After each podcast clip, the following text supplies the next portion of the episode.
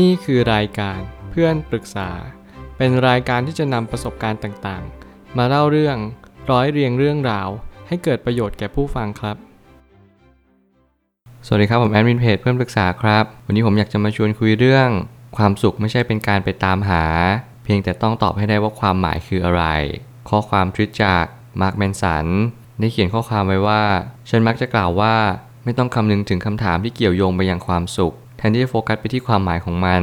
จงค้นหาว่ากิจกรรมและความสัมพันธ์ใดเล่าที่จะมีความหมายอันงดงามต่อชีวิตของคุณแล้วถ้าคุณเน้นไปที่สองสิ่งที่กล่าวมาข้างต้นนี้ต่อมาคุณจะพบเจอความสุขด้วยตัวของมันเองผมเชื่อว่าข้อความทวิตนี้เป็นของจริงแล้วก็เป็นของแท้ที่ทำให้เราได้รู้ว่าเราจะมีชีวิตที่มีความสุขได้อย่างไร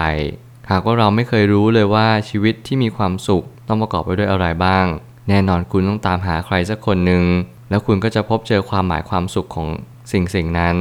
บางครั้งเนี่ยแน่นอนคุณอาจจะต้องตามหาด้วยตัวคุณเองคุณถึงจะสอบทานความคิดว่านี่คือความสุขที่แท้จริงของชีวิตของคุณ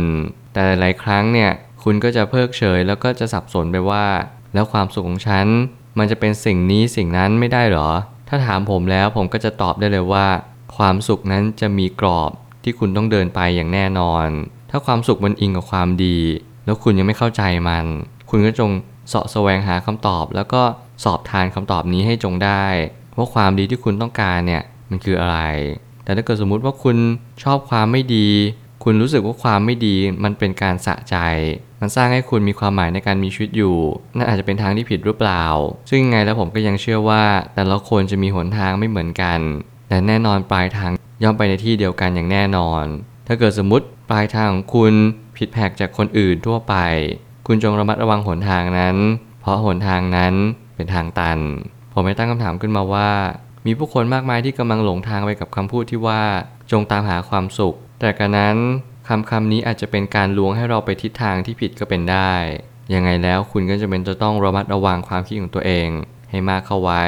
ในการที่เราจะไปเชื่อใครโดยที่เราขาดการไตร่ตรองและการคิดพินิจพิจารณาเนี่ยนั่นอาจจะเป็นการตัดสินใจที่อันตรายมากๆในสำหรับชีวิตของคุณเพียงเพราะว่าคุณไม่รู้ว่านี่คือสิ่งที่ควรเชื่อหรือนี่คือสิ่งที่ไม่ควรเชื่อแน่นอนถ้าเกิดสมมุติเราเข้าสัมมนาสัมมนาหนึ่งคนที่พูดสัมมนาเขาก็จะอธิบายเรื่องราวที่เขาพยายามโน้มน้าวคุณให้คุณเชื่อหลายครั้งเนี่ยผมอยากจะแนะนำว่าคุณจำเป็นจะต้องฟังเพื่อให้นำมาคบคิดต่อได้แต่ถ้าเกิดสมมุติคุณฟังแล้วเขาไม่ได้ให้คุณคิดต่อนั่นอาจจะเป็นอันตรายมากๆต่อชีวิตของคุณผมเชื่อว่าคนที่หวังดีกับเราจริงๆเนี่ยเขาจะต้องให้เราคิดให้พื้นที่นั้นกับเราให้เราไปสอบทานไตร่ตรองอย่างดีแล้วและนำความคิดนั้นมาใช้อย่างถูกต้องเพราะไม่ว่าอะไรจะเกิดขึ้นคุณจำเป็นต้องรู้ทั้งต้นทางกลางทางและก็ปลายทางถ้าเกิดสมมติคุณไม่รู้กระบวนการในสิ่งที่คุณกำลังทำอยู่มันก็เท่ากับคุณไม่รู้ว่าคุณจะนำไปสอนคนอื่นยังไงมันอันตรายมากๆถ้าเกิดสมมติคุณฟัง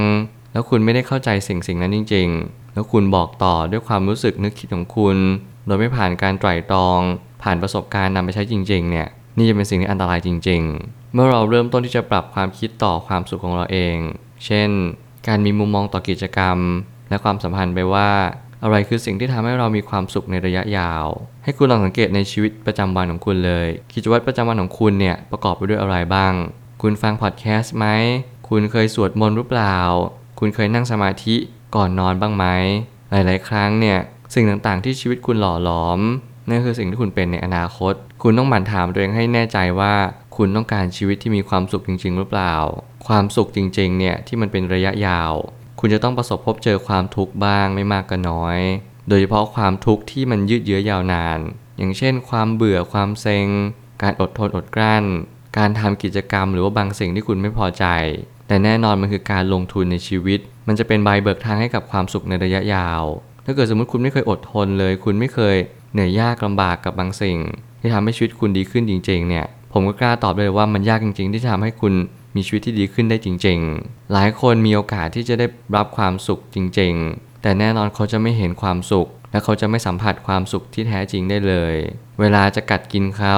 เขาจะรู้สึกไม่เติมเต็มไม่ว่าจะยังไงก็ตามแต่ต่อให้เขาเที่ยวรอบโลกต่อให้เขามีครอบครัวที่น่ารักรายล้อมเขาเขาก็จะไม่มีความสุขแม้แต่วินาทีเดียวนี่คือความเป็นจริงของชีวิตที่ให้ผลอย่างเถนตรงถ้าเกิดสมมุติคุณไม่เข้าใจความสุขคุณก็จะไม่รู้ว่าความหมายของมันคืออะไรและคุณจะตามหามัน แน่นอนความสุขไม่ใช่สิ่งที่ตามหาความสุขมันจำเป็นต้องสร้างขึ้นมาจากตัวของคุณเองบางสิ่งก็ไม่สามารถมอบความสุขได้อย่างแท้จริง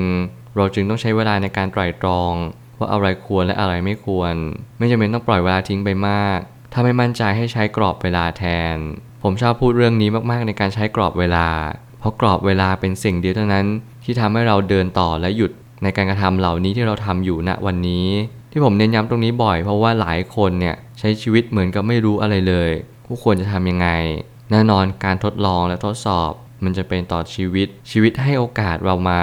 คือให้เวลากับเราได้อย่างเพียงพอที่ทำให้เราได้เรียนรู้ประสบการณ์เกือบทั้งหมดในชีวิตแน่นอนมีการย่นย่อเวลาเกิดขึ้นไม่ว่าจะเป็นการอ่านหนังสือการเสพสื่อที่ดีการฟังผู้มีประสบการณ์การฟังนักปราชญ์รวมถึงในยุคนี้ก็ยังมีสิ่งที่เรียกว่าธรรมะหรือความเป็นจริงอยู่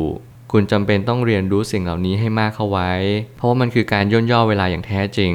คุณจะไม่สามารถย่นย่อเวลาหรือว่าข้ามเวลาได้เลยถ้าเกิดสมมติคุณไม่สามารถเรียนรู้อะไรได้จากอดีตเพราะคุณจะไปยังอนาคตโดยความที่คุณไม่รู้เหมือนเดิมผมเชื่อว่าความแตกต่างของห่วงเวลาเนี่ยคือความรู้ที่เพิ่มมากขึ้นคำถามที่ควรตั้งก็คือคุณจะมีความรู้ได้อย่างไรในวันนี้ให้มากที่สุดเท่าที่ทำได้โดยใช้ระยะเวลาไม่เกินห้าปี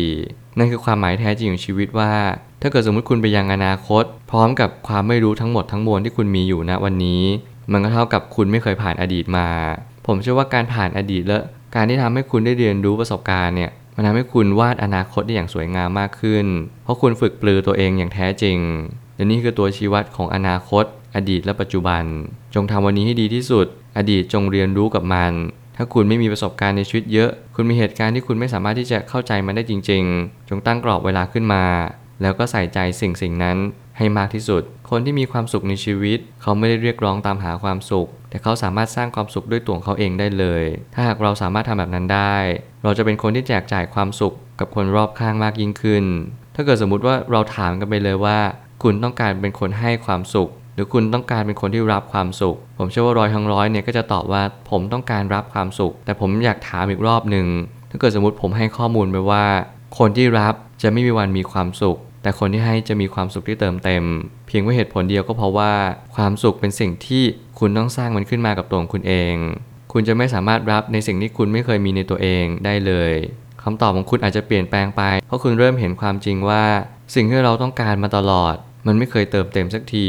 ถ้าเกิดสมมติเราลองเช็คกันจริงๆเราทุกคนก็เคยได้รับความสุขเราทุกคนก็เคยได้รับความรักจากใครสักคนหนึ่งแต่เรากลับเพิกเฉยเรากลับไม่สนใจ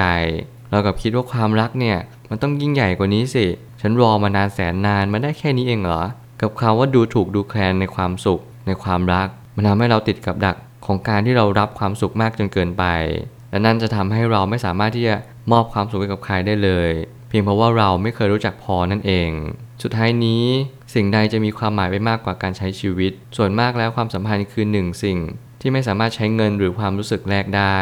การจะทำให้ความสัมพันธ์ดีขึ้นหรือแย่ลงต้องแลกด้วยความใส่ใจต่อบริบทของชีวิตทุกสิ่งต้องการใส่ใจลงไปไม่ว่าคุณจะเป็นเชฟเป็นกัปตันเป็นนักเทรดหุ้นเป็นนักลงทุนหุ้นเป็นลูกที่ดีเป็นพ่อแม่ที่ดีคุณต้องใส่ใจในทุกๆบริบทคุณจะไม่สามารถที่จะเพิกเฉยต่อการใส่ใจได้เลยเหตุผลเดียวที่ผมอยากจะบอกก็คือสิ่งสิ่งนั้นจะทำให้คุณทำมันอย่างไม่เต็มที่พอคุณทำไม่เต็มที่แล้วคุณล้มเหลวคุณจะโทษตัวเองมีหลายคนมากๆที่ไม่รู้ว่าตัวเองกำลังไม่ใส่ใจต่อสิ่งต่างๆรอบตัวของเรามันทำให้สิ่งต่างๆนั้นไม่คู่ควรที่อยู่กับเราเราลองมองดูง่ายๆเลยว่าโลกนี้ให้ผลยุติธรรมกับเราเรารักสิ่งใดเราใส่ใจสิ่งใดสิ่งนั้นจะอยู่กับเราแต่ถ้าเราไม่สนใจเพิกเฉยมันแม้กระทั่งขาของเราเองถ้าเกิดสมมติเรานอนติดเตียง